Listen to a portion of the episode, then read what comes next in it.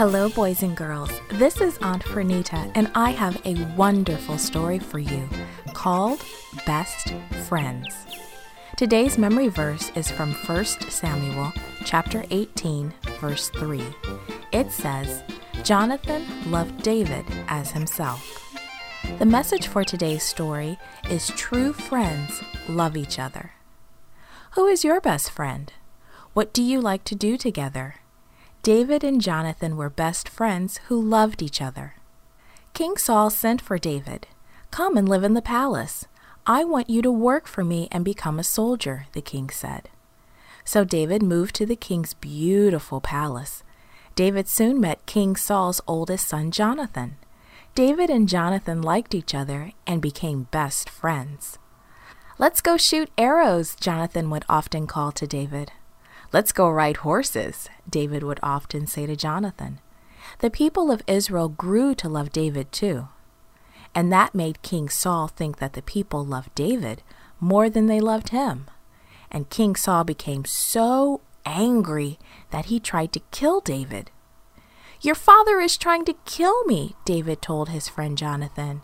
That can't be true, Jonathan exclaimed. But it is, David insisted. Soon a festival will begin, and the king will expect me to be there. I will go see my brothers. Two days after the festival, I will return and hide in the field. When your father sees that I am not at the festival dinner, tell him that I went to visit my family.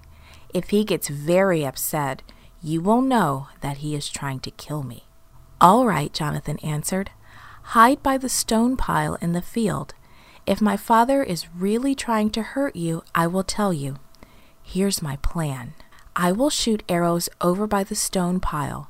Then I will send my servant boy to get the arrows, Jonathan said.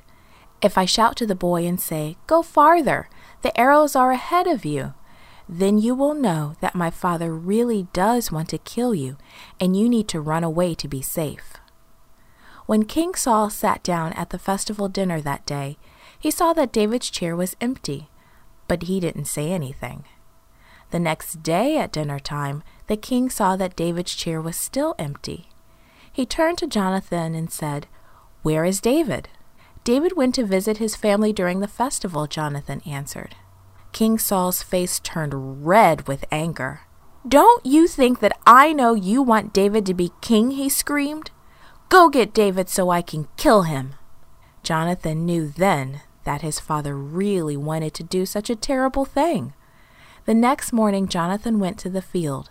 He took out an arrow, aimed it near the stone pile, and shot it. Jonathan's servant boy ran to find the arrow. Run farther, Jonathan called loudly. The arrow is ahead of you. When the boy came back, Jonathan sent him back to town. Then he and David said goodbye. We may not be able to see each other for a while, Jonathan said, but we will still be friends, he promised. We will be friends forever, said David.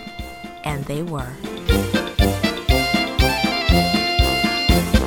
This podcast was brought to you by Gracelink.net and Studio El Piso. For more children's resources, please visit Gracelink.net.